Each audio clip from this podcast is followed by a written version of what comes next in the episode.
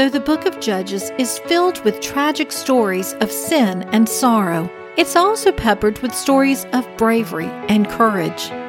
Jephthah's daughter is one of those stories.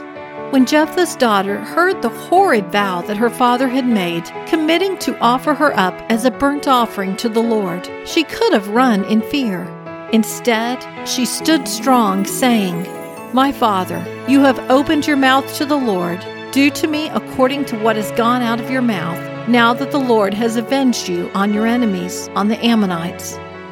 She asked for only one request, that she be allowed to be alone for 2 months so that she might wander in the mountains with her friends and mourn the fact that she would die without ever marrying and bearing children. He agreed to her request, so she and her friends left, but at the end of 2 months she returned to her father, who did with her according to his vow that he had made.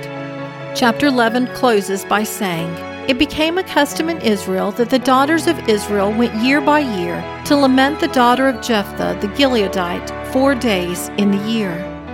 Jephthah's father messed up big time, and when he did, rather than taking responsibility for his actions, he blamed his daughter. She could have begged and pleaded for him to change his mind. She could have run away and never returned.